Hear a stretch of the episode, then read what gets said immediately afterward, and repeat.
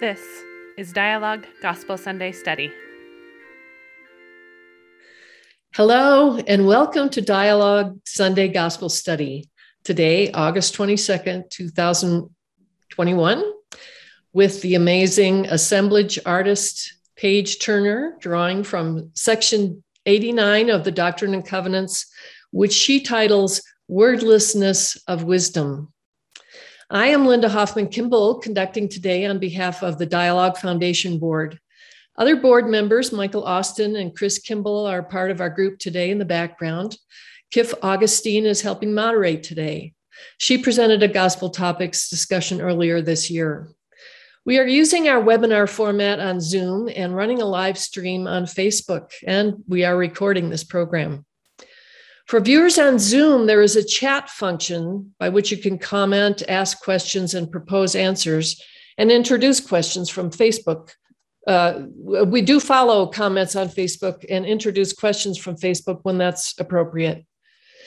In the first journal, the first issue of the Dialogue Journal, you, founder Eugene England wrote, My faith encourages my curiosity and awe.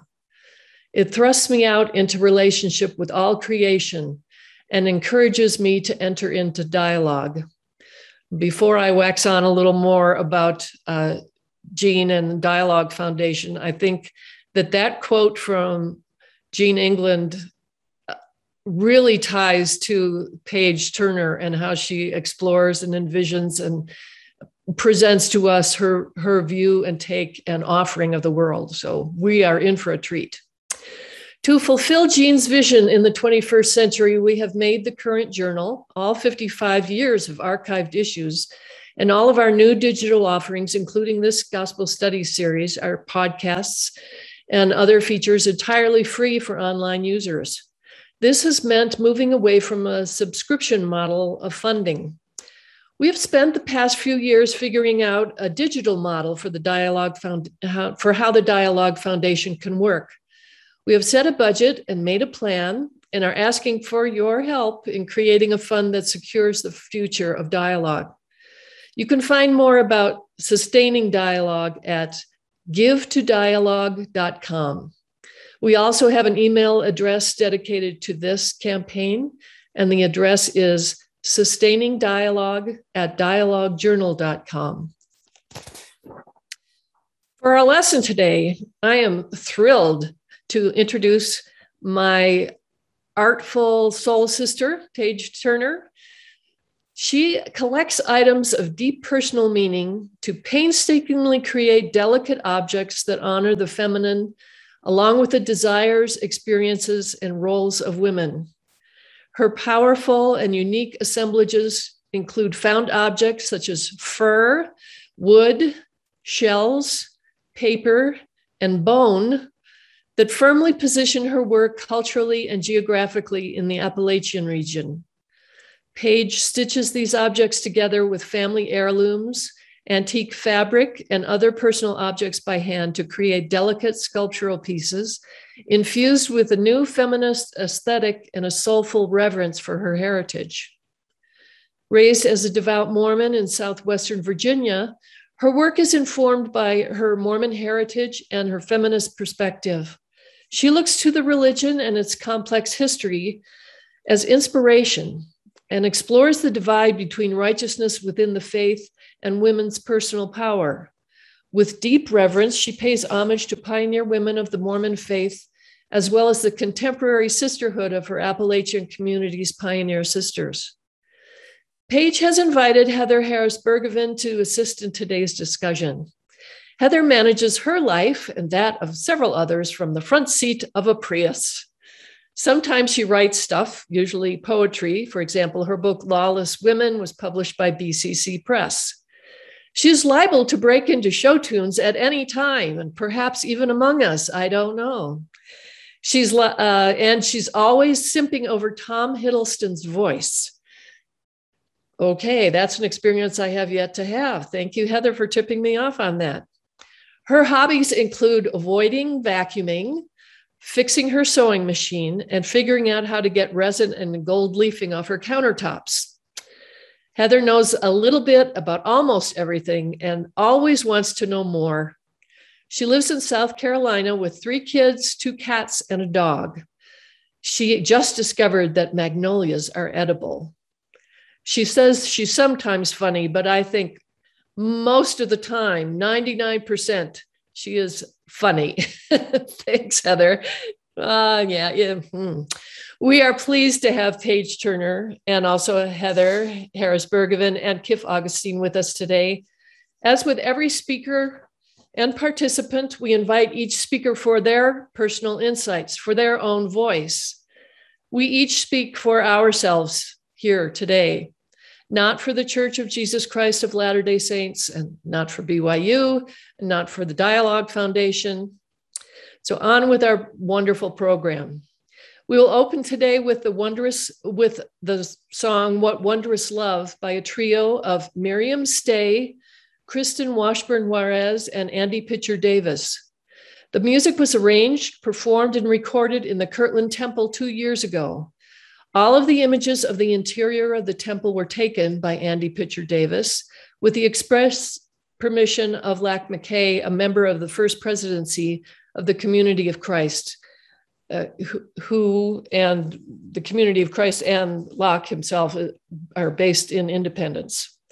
Our opening prayer will be a video of a visual prayer by Lauren Walk, who is an illustrator living among the folklore and trees of Appalachia. She creates art on ritual based on ritual stories and aspects that call loudly to her. Today's lesson will open with a five minute video that Paige Turner has prepared. And then Harris, uh, Heather Harris Bergevin will take us through the video slide by slide to open a discussion. This is going to be so much fun. I can't wait. So I'll hurry through this. At the end of our discussion and exploration today, we will enjoy Grandma's Kitchen, which was also written and recorded in the Kirtland Temple with the permission of and hosted by the Community of Christ. This brief fiddle tune was composed as a thank you gift. All images in this short piece were created by Paige Turner. And following that song, the closing prayer will be an improvisational Sunday morning prayer by Esther America Caron. Esther America Caron is the former dancer for Montreal's renowned Le Grand Ballet Canadien. I hope I'm not butchering that too much. She has been teaching dance for over a decade in the Ottawa, Canada region. She's the mother of five children, all of whom love to dance with her. In fact, I was honored to be at an event where she and her brand new baby were dancing together. It was splendid. Born in the church, Esther served a mission in Madagascar and Reunion Island and still loved to serve, and she still loves to serve in her ward in Gatineau, Quebec.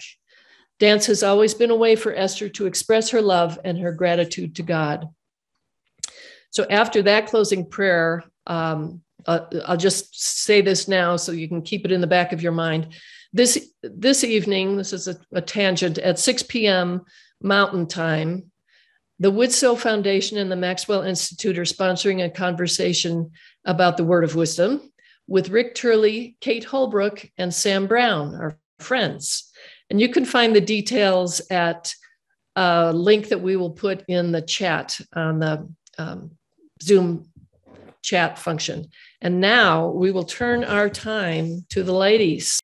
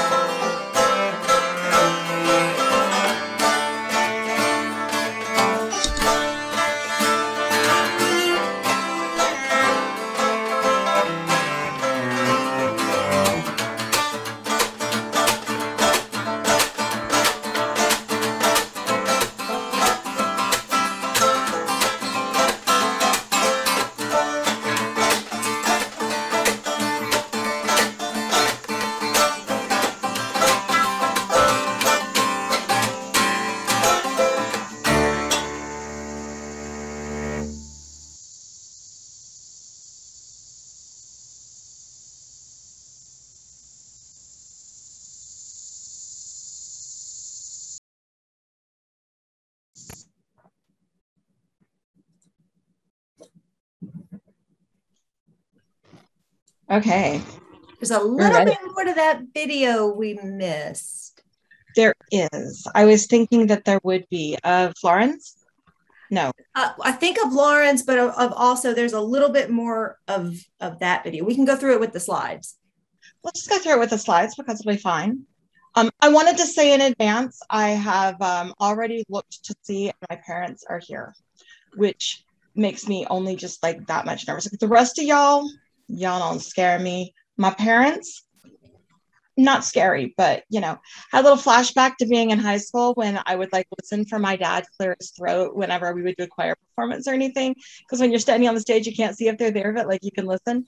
I could always hear if they were there. So I was like, oh, they're here. Oh no, they're here. So um, where should we start, Paige? You wanted me to start reading at the beginning of the first slide. Michael, do you want to start bringing that for us? Yeah, let's go ahead and cue that up. Also, I wanted to tell you, I noticed, like, I, I noticed before, but I noticed specifically going through just now how well everything was just kind of like set forth. And I thought, you know, I really wanted to make sure to mention that you had done a lot of really good work in advance to make sure that, Thank that, you. that it was visually pleasing you know such as this slide but also the others that that they they kind of move almost in an animated fashion. Like they're very they're very easy to go through. Okay. Do do you want to talk about this art piece that you've made because I think it's really gorgeous. Sure, I'll I'll I'll open up with that. So when I was asked to uh, to explore Section 89, I I read it, you know, with fresh eyes. Um, with the intention of, of, of really really reading it and trying to understand it rather than anything that i had heard or cultural connotations that that sort of thing. So i really approached it with with the freshness. And you know i, I read through it uh, you know right right out, out, out the gate. And immediately to me it looked like instructions on how to create the right circumstances to have a transformative experience, if that's a religious experience um, or, you know, possibly in any kind of transformative experience. And one of the things that I noticed is that these instructions fall um, very similar to my personal creative practice and my art practice. So I took these instructions uh, very literally and I um, I, I, created a, a, bit of an exper- experiment where I went through these instructions and I spent time in the woods with uh, Section 89 on my mind and um, repeatedly, you know, going back out back out to the woods, which is, you know, my sacred space. And when I came back and came back to my workbench, I manipulated the objects that I had collected and some of the, the, the objects that spoke to me, uh, you know, from, from my, my previous collections and on my workbench. And this assemblage piece uh, came to be. And the title that, that also kind of came with it through this experience was the wordlessness of wisdom. And as someone who communicates mostly through visual arts, um, having that the the gift of wisdom that I received from this experience was a validation that my wordlessness does have more than what I thought because I can't put my experience into um, words beyond just a description. Right. Um, so yeah so this this is kind of the the the the gift of wisdom that came to me from this exploration. And with that i used the same objects to create um, this video. And i'm sure we can post a link uh, you know a link to it that you can yeah. watch it a little slower. I know i crammed a lot of text in and so we're going to go slide by slide um, and discuss that. But thank you. All of all of the art is um, things that I have made and manipulated, and and that you know kind of form maybe my my visual language. Mm-hmm. I, I, I love I love your assemblages because I love collage, and it for me because I'm not with it and I can't see it in person. From my standpoint, what I end up seeing is more of structural sculptural collage Yeah. photography um, just because that's what I, I end up getting to experience but i love looking at all the little individual pieces and realizing you know that they came from where you live on the mountain and um, and different things that you have collected which have such a, an interesting visual impact. I'm i mean just being me it, this makes me think of um, both kind of the concept of like what are you going to bring to the table? Not like you know what are you feeding people at dinner as much as what is your intent? What are you bringing?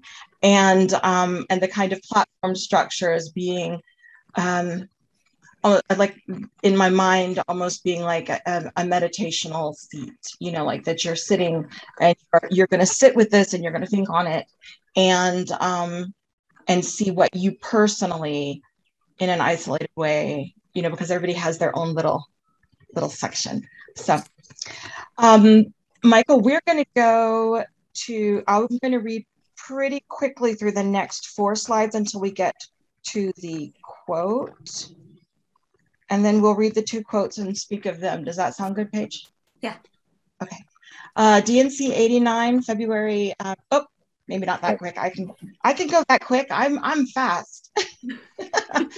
The wordlessness of wisdom of, of D&C 89 next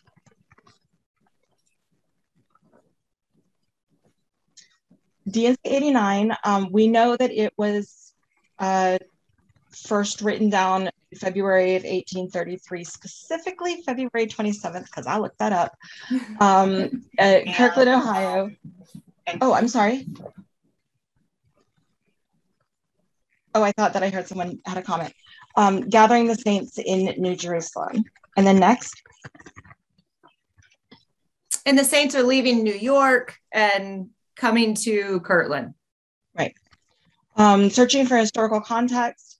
Um, Paige says, I, I checked in with a few of my favorite Mormon historians Richard Bushman, Laurel Thatcher Ulrich, Maxine Hanks, and Ferris Medden.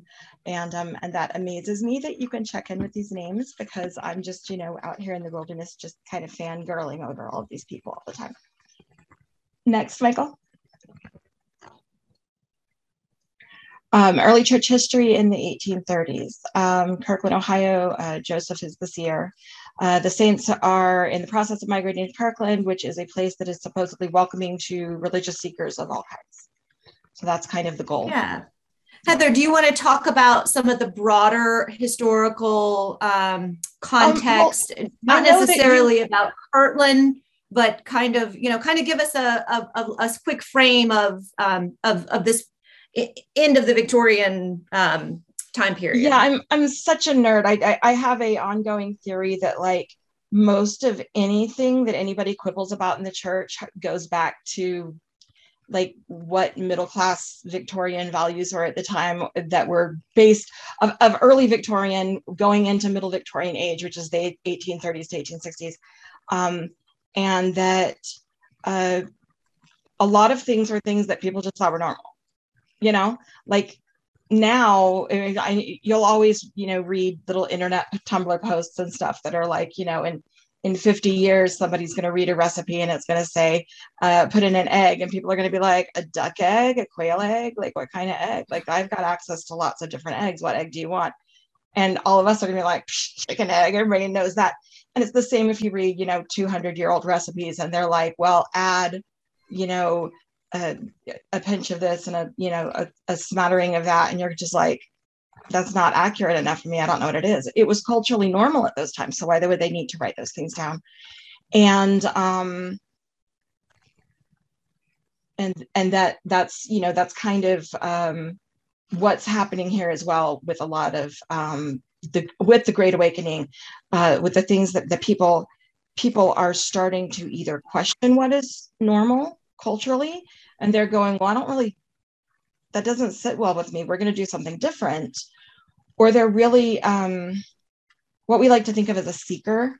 Uh, they're they're questioning those things and then they're like well there's got to be a better way. Maybe we can maybe we can figure out a better way.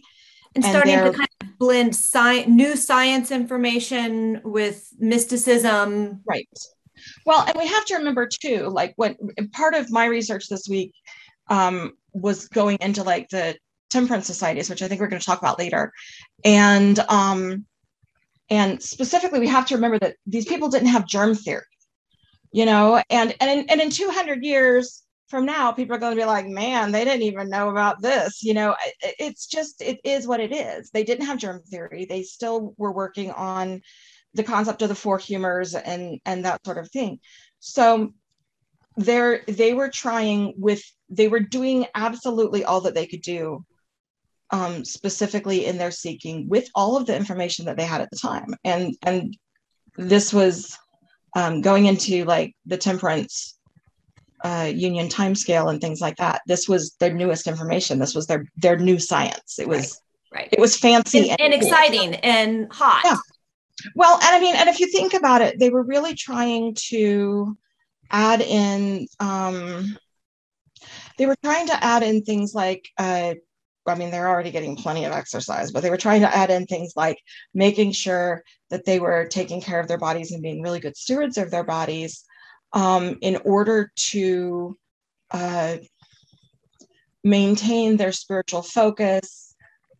There was a lot more to do with that as well with temperance, but um, but they really wanted to be able to have the best and most uh, the most perfect form that they could have yeah. and that didn't necessarily mean that everybody looked alike or that everybody was you know one particular stature but they really wanted they wanted this perfection um, because they were they were seeking this religious perfection right, right. and um and that and there's a, a lot of different uh, variations of temperance. Uh, um, I don't want to say diets, but but the goal was they to perfect the form and the mind and spiritual practice through the use of you know food and and things like that. Yeah. And um you know it's not like any of us try to do that today right? I mean nobody does that now. That's just obviously old science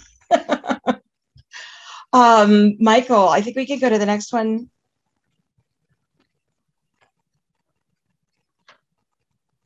All right, these are the two beautiful quotes. Um, the outbursts of religious enthusiasm point to the existence of a widespread visionary population hungering for more of God than standard church worship provided. Um, and that's from Richard Bushman in Rough Stone Rolling uh, 147. Um, Talk to me about what that means to you. So Richard talks about, you know, kind of starts to paint a picture of what's happening, um, not only with the saints, but with the people in kind of the the larger zeitgeist of the early 1830s. And you know, like you had said, this idea of a seek of, of people seeking and hungering, um, it it it feels to me like everyone kind of caught the bug of of of wanting to know to know more. No i agree. And i think that um i think sometimes we discount that a little too much now yeah. uh, because we we have the same i mean the same as the puritans did. They were like you don't have to know why just do the thing. You know i mean if you read any nathaniel hawthorne if you you could see the people going okay but i don't know why we do this. Why do we do this? Do we do it right. this way? Do we do it this way? Like maybe you know there are some people there, there are lots of people that receive information to their bodies and their minds and their spirits in different ways than I do. Absolutely. That doesn't necessarily mean that they are incorrect. It just means that their body responds to different things. It also doesn't mean that the spirit it doesn't flow through my body in the correct manner. It means that my body and mind respond to different things. Like I was just listening to Andy sing and thinking, oh man, I have to talk after Andy sings. Can't we just listen to Andy sing for like five or six more songs and be like, okay, we're good? You know, because right. you can you beautiful can hear everything you need to hear. Yeah, uh, in cathedral ceilings, that's that's my jam right yeah. there. So we, we can go to the next slide.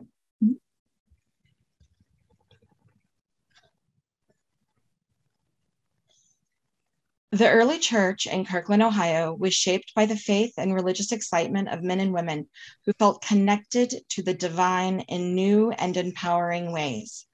The first 50 years of the church's existence, the role of women was both present and fluid, ebbing and flowing from larger to smaller over and over as women with charisma, talent, faith, and powerful position moved in and out of the governing circles of authority. The first of these women was Joseph's mother, Lucy Mack Smith. It was she who shaped Joseph's worldview in such a way as to allow even for the idea of a God who would reveal a primitive and pure religion. And that is, I cannot read your That's person. from Farah Sneddon's forthcoming book from University Illinois Press. Oh, Megan. I got a sneak peek.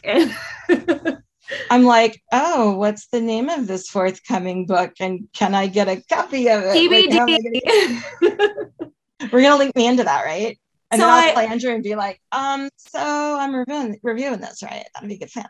Um, no. I loved how she she explains that through this exploration that they that it was jointly done by both men and women. And then I love her final sentence about Joseph's mother, who is really where the foundation of this audacity to, to connect yourself and in your own way and um, and and that that religion is pure and primitive and and i I, I love that that we learn that that's from his mother.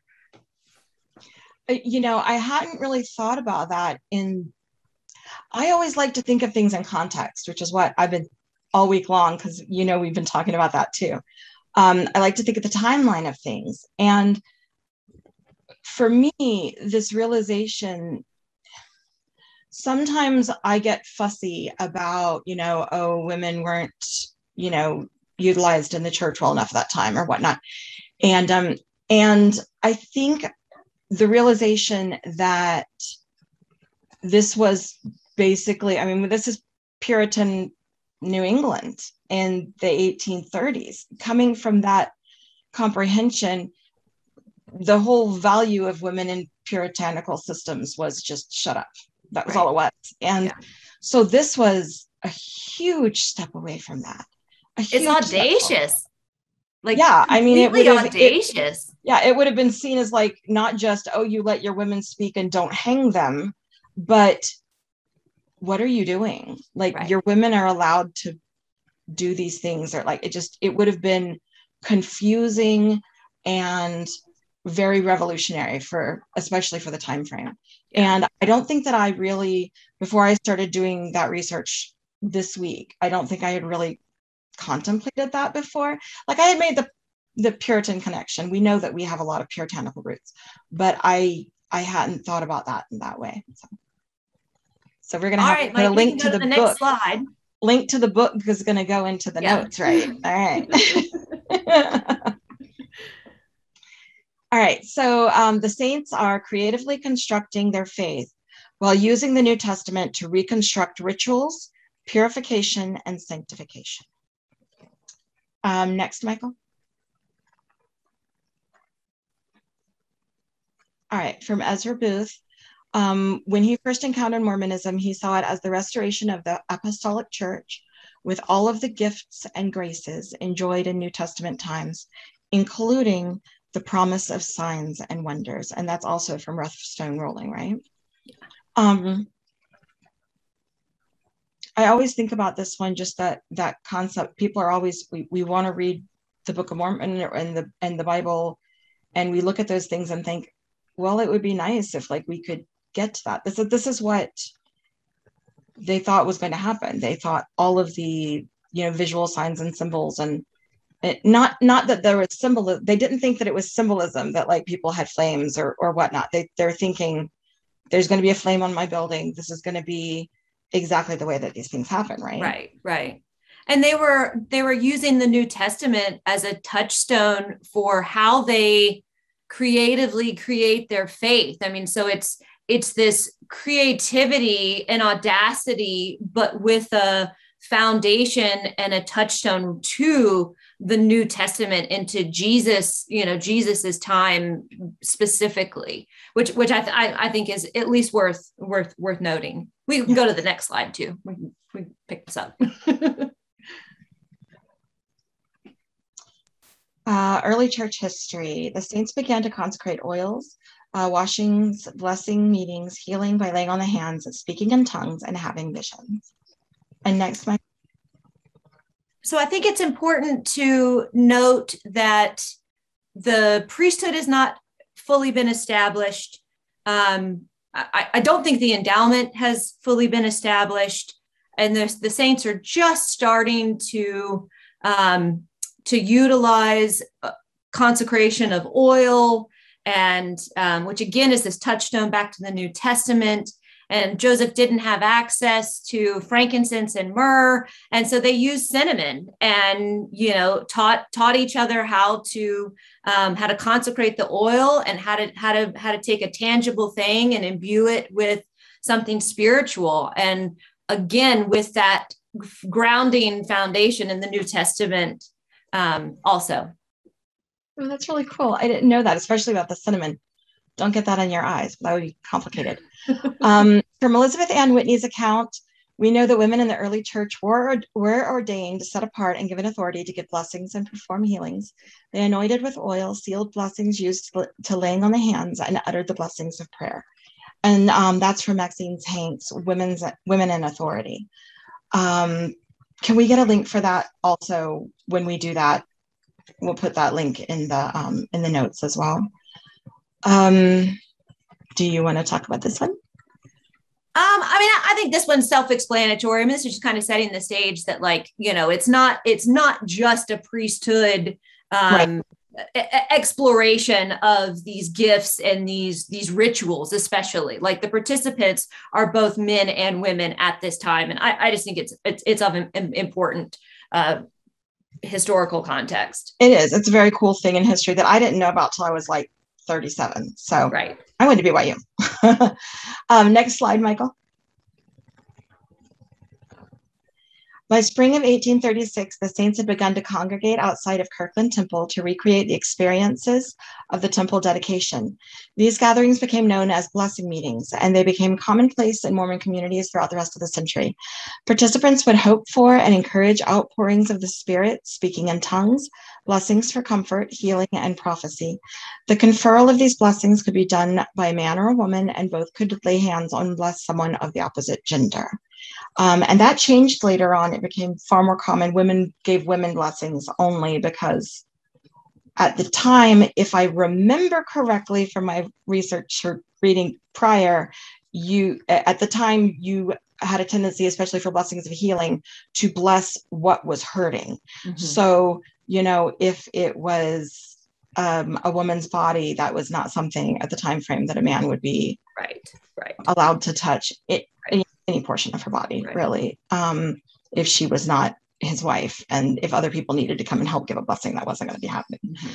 so um so yeah. So the thing i i think is important about this is so this is a few months after the word of wisdom revelation. This is 1836 and the saints are trying to recreate the experience that they had at that temple dedication. And i think that there's something important when you look at Section 89 and you see it as this list of instructions on how to have a transformative experience, it, it, in my opinion, it looks like the formula to recreate these awesome and amazing experiences that that they're having and having right. independently and together so that that recreation um you know to yeah the, the, the recreation is is is the the point of of this right because they had had this amazing experience in in the dedicatory um, process of right. of the temple i mean it's been this astounding thing um you know we're told that even like babes shouted out during the hallelujah uh right. and and so i mean who doesn't want to? If you've ever had a really really powerful spiritual experience it can be really easy to then later be like well am i just not good enough to do that again? Because like i'd like that feeling. Because Right. nobody doesn't want that Right. feeling. Nobody doesn't Right. want that feeling of like here i am i am with god. God adores me and i can feel the power of that. And um and nobody wants to be like well i mean i'm here Okay, we're going to have to run through some slides a little quicker. yep, let's go do that. Um, the saints are beginning to explore spiritual gifts, Yep, we Pentecostal like. We can go fast. Yep. The saints embraced sentimental poetry, phrenology, the herb lobelia, brass bands, mechanical gadgets, and speaking in tongues. We know what some of those things are. Uh, we still use a lot of sentimental poetry in the church. Phrenology is uh, Study of the bumps on your head. yeah, it's studying Yeah. something which was very normal at that time. Lobelia, do you know lobelia? It's uh, called pukeweed, and that's what it'll make you do. well, hey, that sounds great. Yep. Um, so yeah. All right, next slide. Uh, mechanical gadgets during that time frame, a lot of times that meant like automate uh, automated things like kind of robotics and stuff like that. That's really cool. Um, in Joseph's church, gifts of the spirit were not gendered. God could bestow them upon any worthy individual, male or female. Uh, nor were spiritual gifts contingent on holding the priesthood, a requirement that would have excluded all women. Anyone could heal in the name of Jesus Christ. Many members recorded days of Pentecostal like mani- manifestations, and the newly endowed men performed miraculous healings. They still persist in their power to work miracles. They say that they have often seen them done. The sick are healed, the lame walk, the devils are cast out. And these assertions are made by men hereto considered rational men and men of truth. And um, and this is from the forthcoming book, also, right? Um, and it's it's Farah. Is that right? Okay, I'm just making sure. And Sneddon, S N E D D O N. Need it? Maybe she'll chime in. we, we can we can go to the next slide. I think that one is self-explanatory. Yeah, I just want to make sure we get the names right because she's, I, it, I love her work apparently so far. Um, let's see. During this time period, this Joseph creates the School of the Prophets, um, which is you know the wink back to Samuel, Elijah, um, Elijah, um, and Isaiah, and this is the implication of the preparation for the holy work, and they're they're getting everybody ready to know what they're to do for leadership. Right. Next, Michael. Uh, the School of the Prophets, a house of prayer, a house of fasting, a house of faith, a house of learning, a house of glory, a house of order, a house of God. The School of the Prophets was the prototype for the good society, a fraternity united by study and by faith. And that's from and Ruling also. Next Um, slide. Yeah. next slide. Uh, Joseph is exploring the idea of the purification of the body. Which is what you talked about earlier. Oh, next. All right. Joseph's religion made the body essential to human fulfillment and godliness. Joseph exalted the body rather than seeking to free the spirit from the flesh. I think that's pretty important. Just, you know, we can go to the next slide, but I think that's really important that concept that it wasn't like you could only be a soul, only your soul could be good. Yeah, this connection body of also can be mind, body, and spirit. I mean, is being interwoven in in specifically within within the saints. Yeah, we can go to the next slide.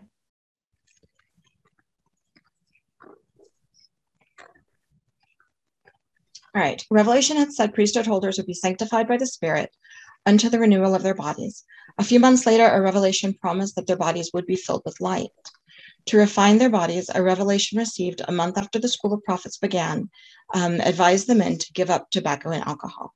The revelation counseled a diet of wholesome herbs, fruits, and grains, and spare to, and spare us of meat to and so meat sparingly. Yeah, um, all who conformed were promised health in their navel and marrow to the bones. Their bodies would be vigorous and their minds active. Uh, quoting Isaiah, the revelation promised the observant that they will run and not be weary and walk and not faint, but also that they would find wisdom and great treasure of knowledge. Oh, we can next go to the slide. slide.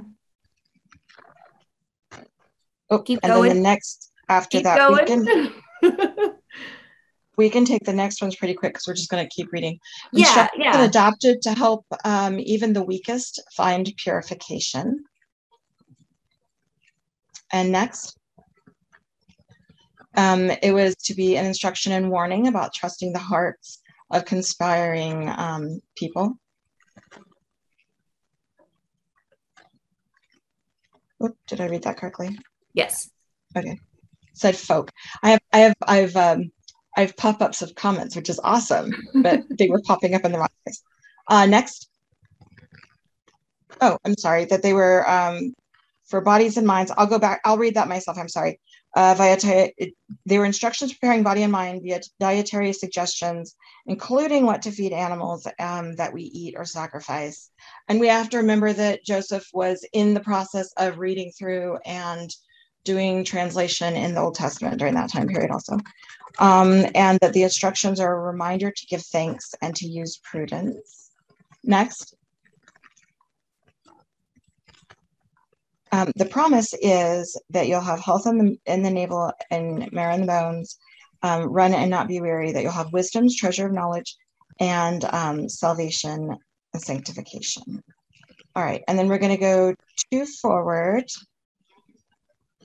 And I want you to read this page. Can you read this? Sure. So after I realized the text was about guidance on how to have a transformative experience, I, I made a couple of phone calls and talked to some folks who happened to be, you, know, happened to identify as as Mormon, and they also happen to be a potter, a midwife, and a mule skinner, which is a, a blacksmith. Um, so, and and these these people not only are LDS, but they hold these these creative um, and transformative uh, occupations, they also, each one individually, have worked in their life to be a, um, a guide with with people through transformative experiences some with um, sweat lodges and smoke ceremony vision quests. And then of cour- course i would imagine um, you know giving birth is one of the you know pinnacles of transformative experiences. And so when I asked each one of them to describe, you know, when you're going to walk someone, you know, when you're going to be a guide and walk someone through this, what instructions do you give? And not asking about a, a- you know, section 89, but they, my notes, they all gave me the same list of instructions that is mirrored in section 89, which I found to be fascinating. We can go to the next slide. So they all talked about there needing to be a willingness to walk this journey, that the importance of preparing not only your body, but preparing your mind, um, exercising your mind to be open and present and also clear and, um, and aware, which is a, a contradiction and a challenge all in itself. Um, you also need to be prepared to push your body through elected discomfort um, and that you also should be cautious of who you carry with you on on this journey and then each one of them um, rem- with that same reminder to bring an offering and to give thanks we can go to the next slide I love that idea of elected discomfort because it Yeah. brings in the concept of, of consent. It's like you you have to want to do this. You're not right gonna right right absolutely somebody force step you one, to do it. be Yeah. willing yeah and so all of these guides also spoke of the same promise and the same promise that is listed in section 89 that um, you know when you prepare yourself and open your mind you will receive gifts of knowledge and that then and, and also a warning was that those that wisdom may not be given in language or confined by words we can go to the next slide All right. On the 5th of April, 1835, um, says Eliza R. Snow, I was baptized by a Mormon elder in the evening of that day. I realized the baptism of the Spirit as sensibly as I did of that water in the stream. I had retired to bed and I was reflecting on the wonderful events transpiring around me. I felt an indescribable, tangible sensation, if I may so call it, commencing at my head and enveloping my person and passing off at my feet, producing inexpressible happiness. And um, this is from Daughters of Light by Carol Lynn Pearson, correct? Yes. so I love that Eliza, who is our poetess, was left without words. We can go to the next slide. um, Sarah Sturtevant Leavitt could scarcely express the depth of her conviction after her baptism as a Latter day Saint in the 1830s. I had something of more importance that was shut up like fire in my bones. And it's a beautiful way to try to describe that experience, yeah. but even still, it's you there there there's no words. Next yeah. next slide, Mike. Oh, would you read this page so that certainly? Yeah. Um, so treasures of knowledge, even hidden treasures, which is the promise um, from 89. Uh, when I got to thinking about wisdom, I realized it's utterly grounded in experience and perspective. We can go to the next slide.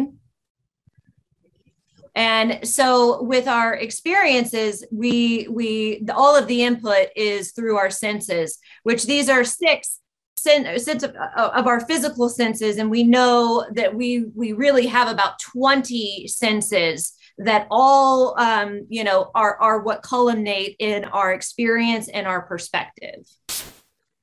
Right. Next slide. And so for me one of the revelations that that came from my experience is that often we cram all of these senses through one lens which is language. And um, you know for for me it it it helped me to understand why i struggle with words that i and and recognize that i have more going on from those experiences and those senses than just language. Next slide. Yeah we talk about that a lot in our family because not everyone in our family experiences uh, the witness of the spirit in the same way yeah. you know yeah. of that concept of the burning in the bosom not everybody's going to get that. Yeah. But you know with eli we talk about if you're getting a glitchy feeling you know mm-hmm. like right how to have words to those those senses yeah yeah it's there, a challenge. there might not be yeah. right one of the right and, the and the, i'm learning to be more okay with that so this slide says uh, wisdom is not confined by language and uh, it's it's a cha- it's a challenge and and so i think you know cutting our, ourselves a little a little slack is is helpful. We could go to the next slide. So can i jump in for a minute with Absolutely. a question from the chat? David sandberg asks what are a few of the senses beyond the six that were listed the ones that we're most familiar with um, from our there's uh, I read a Psychology Today article a couple weeks ago that said something about you think you have five senses, and then we we've also added movement when we're we're more learning that there's like 20. So like intuition um, is is an actual sense.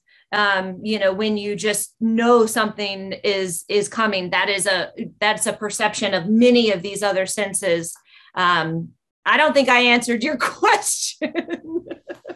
I think of other things too. Um, we're finding that there are more and more people that have different variations of synesthesia. Yes. Um, and so, you know, not all of our brains are put together the same way.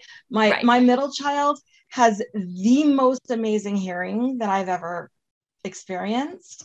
And my youngest is the loudest person that could ever be experienced. And you know um, we talk about like you know some people are really really observant i think that some of those things that we feel in our bodies and perceive in different ways mm-hmm. um, go under that category um yeah. i mean whether they could be you know called synesthetic or not that you're that you are picking up on different things and feeling it as a bodily feeling right. or feeling as an impression and so, the, so maybe this is back to joseph's mind body connection where we think it's these five senses that are our tangible senses when in fact there's just layers and layers and layers of of the that that connection between our body and our mind and our soul well, and specifically that the word of wisdom, the the goal of it all overall, when they're working towards this perfection and trying to, uh, it, it's refocusing the mind, it's refocusing the body. Right.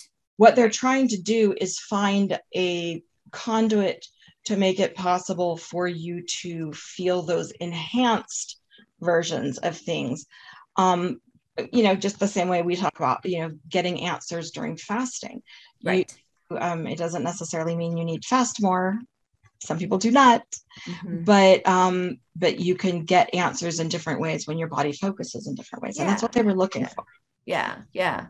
And that brings us to this next slide of, uh, you know, experiencing this, these transformative rites and rituals together creates an opportunity where, um, you know, we're all bonded by that experience. And that's, you know, I mean, that's something you can see in your life with, with all sorts of things. You know, we've all just gone through COVID. We will be bonded together, you know, without, with, that's not bound by, by words. Yeah. And then here, my, one of my last slides is um, you know the the wisdom that i found through this experience was um, you know to to sit with the wordlessness and also part of the guidance from these guides that i consulted they you know they they said you you you won't get your answer right away. And you really have to sit with it and think about it and let it kind of be with you present and focused and also not focused. And that that wisdom i mean it's not like you're not going to check a box but it will it will come.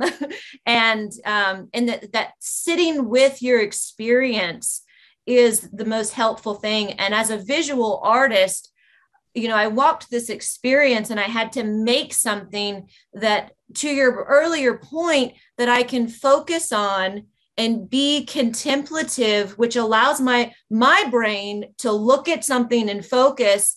And then all of these other senses are come you know i'm reliving the experiences through my senses while i've given my eyes something to rest on Yeah, I, I have a tendency to think on things that I'll, I'll get an, I'll have a spiritual experience, and my brain, because of the way it works, and you know the joy of ADHD, I'm right in there going, okay, let's analyze this. What does this mean? What does this mean? How about this? What does this mean? This, that you know, that that's what I'm doing, and it's too loud and you it's too to loud. quiet it and then when you quiet it or for or you know the eureka get into the bathtub you know that's when that wisdom comes so you have to hold it and walk with it and also let it loosely be Oh yeah, it's definitely going to happen in the shower at three o'clock in the morning. yeah I mean, that's that's when you get the real wisdom, right? yeah, absolutely absolutely Um, next slide What? Or have we finished our slides? I thought we had finished. I think there's maybe keep going one more Where's one more after this that you wanted to? Yeah yeah. special thank you and then we can next slide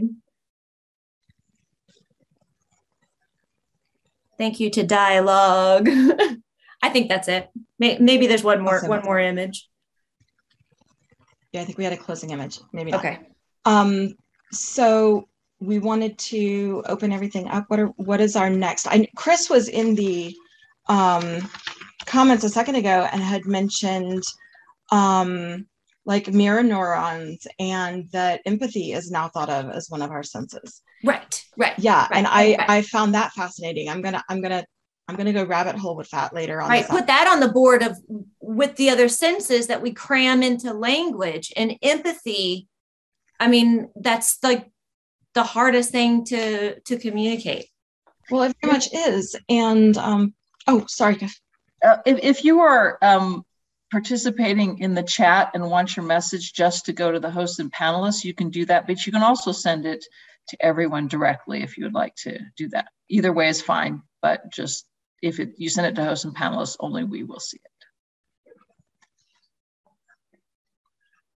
Do we have do we have questions coming in yet?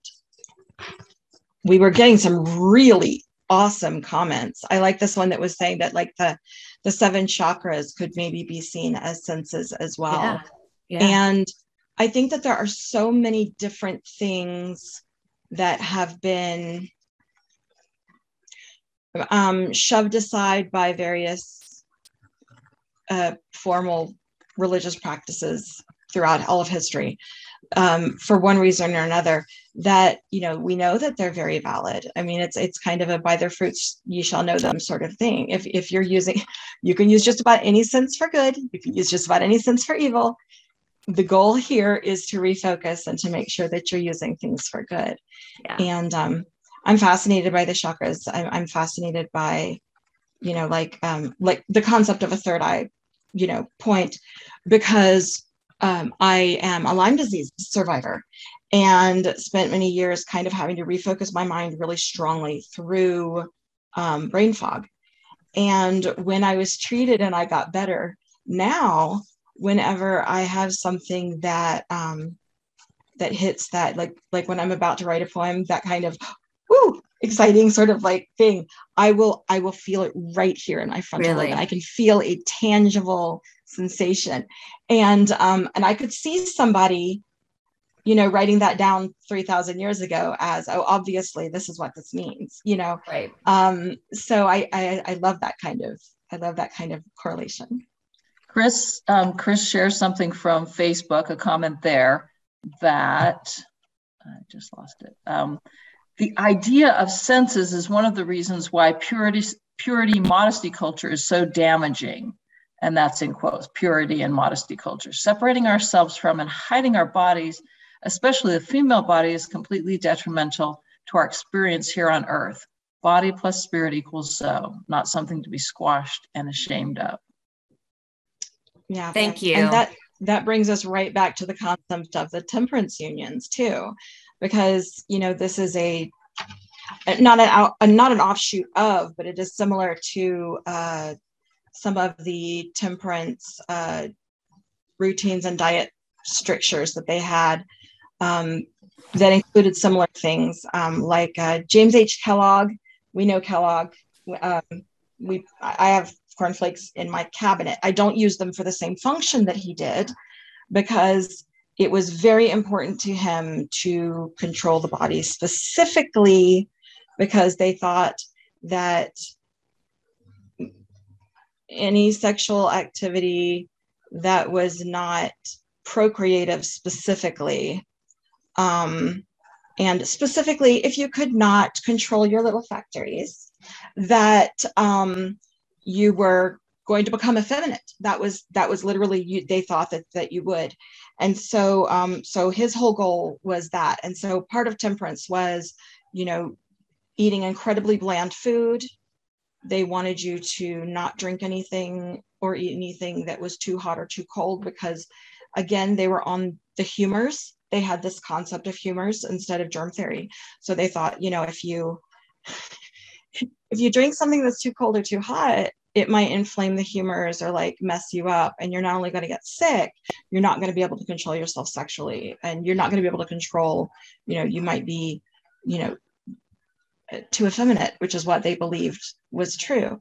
So um so it, it, i feel like that's important to note as well just that that idea that they didn't want those things. I mean and we but we know that putting spices on your food is not going to make you anything you know? I mean it's not going to make you suddenly decide that you are are going to not be able to control your body sexually in any way.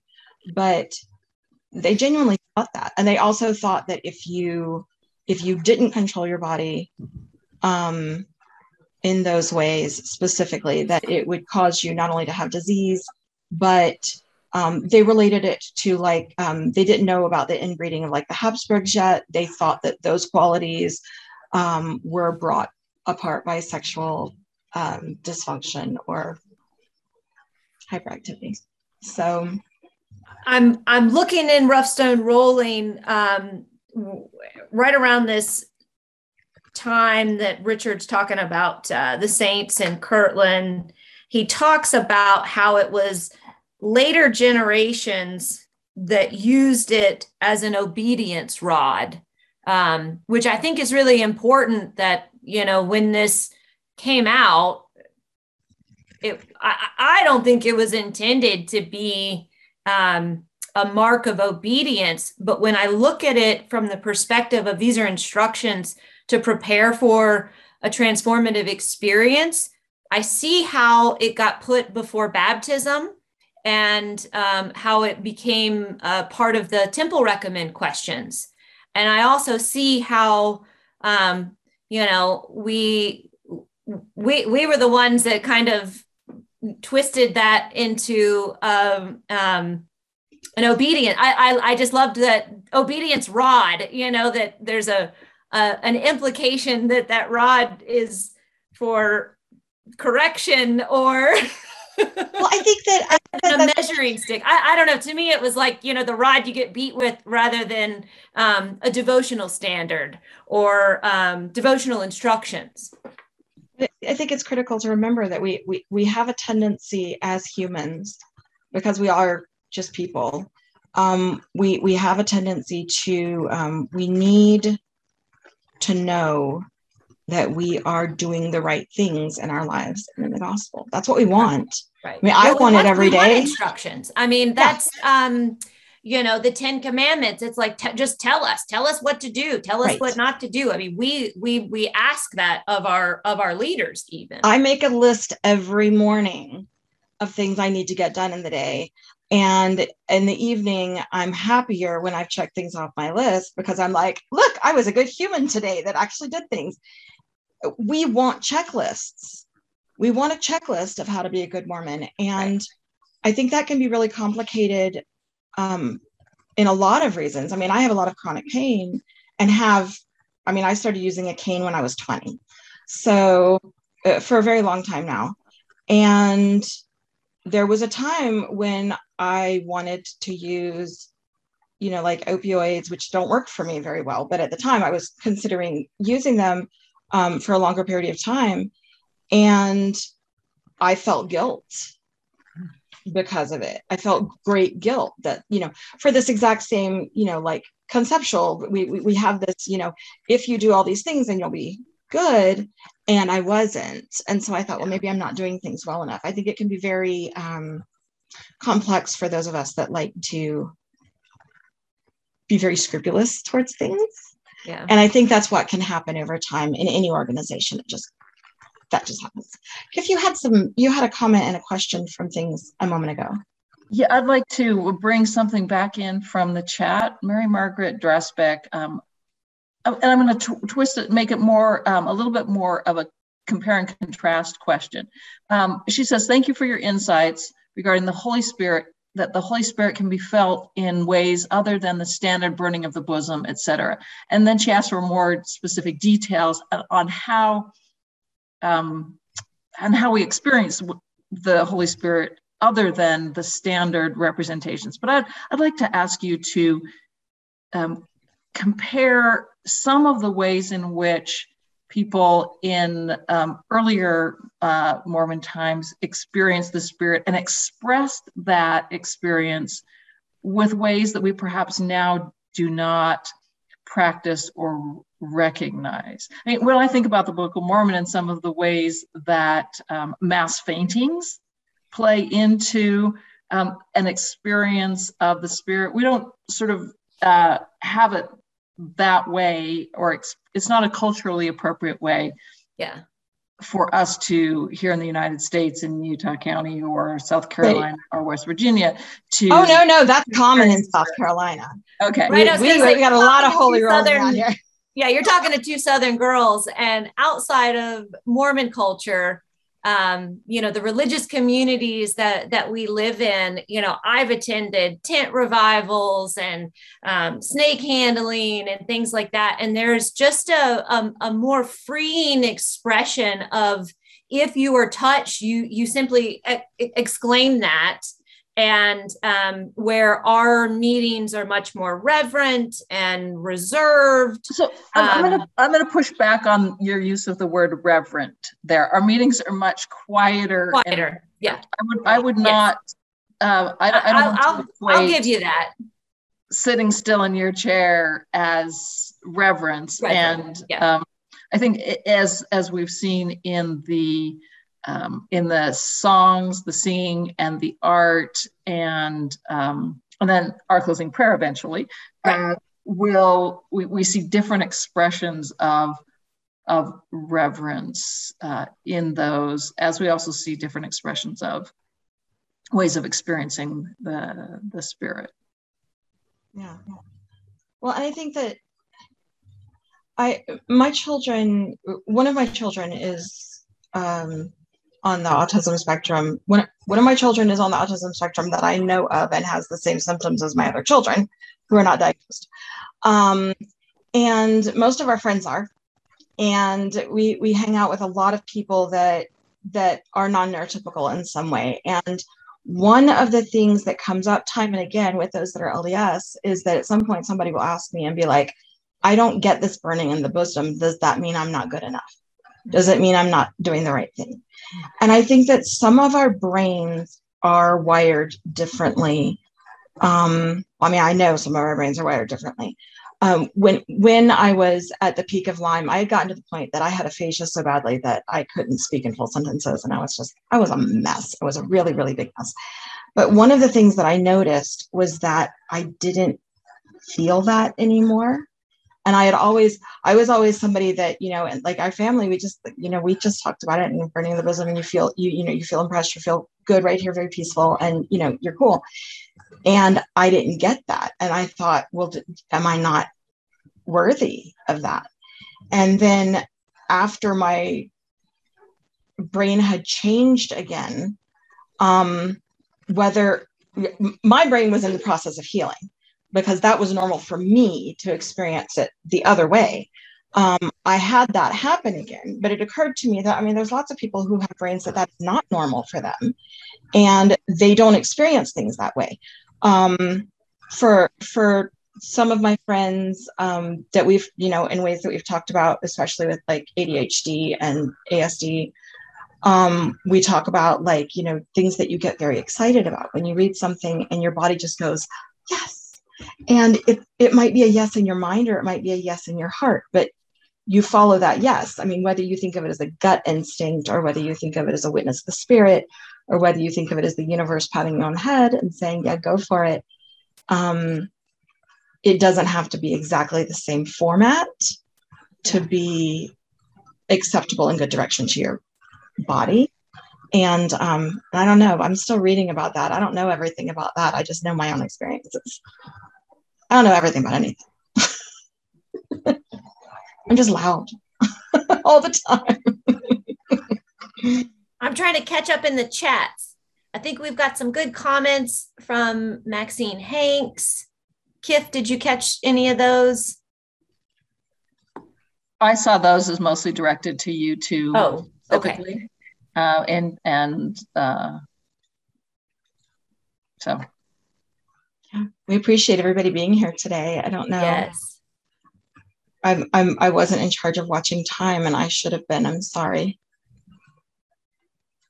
We enjoyed this company so much. Let's, let's see, is there can we take another uh, five ten minutes to have you respond to some of the comments and the and questions, and then we'll continue to wind up with our the rest of our expansive uh, wordlessness wisdom. Okay. May, may I suggest that we do the closing prayer now because I know that some people have to leave and we're yes. already ready to drop off. So if we do oh, the closing prayer yes. and then keep the yes. keep the discussion going, yeah, that'd be good. Yeah. Great idea. Okay.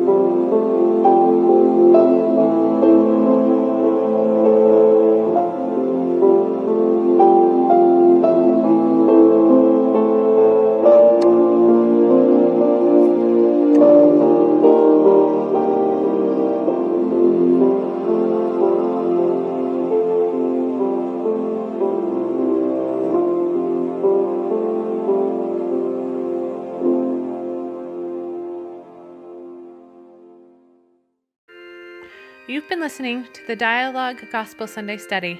Find more of our podcasts at dialoguejournal.com slash podcasts.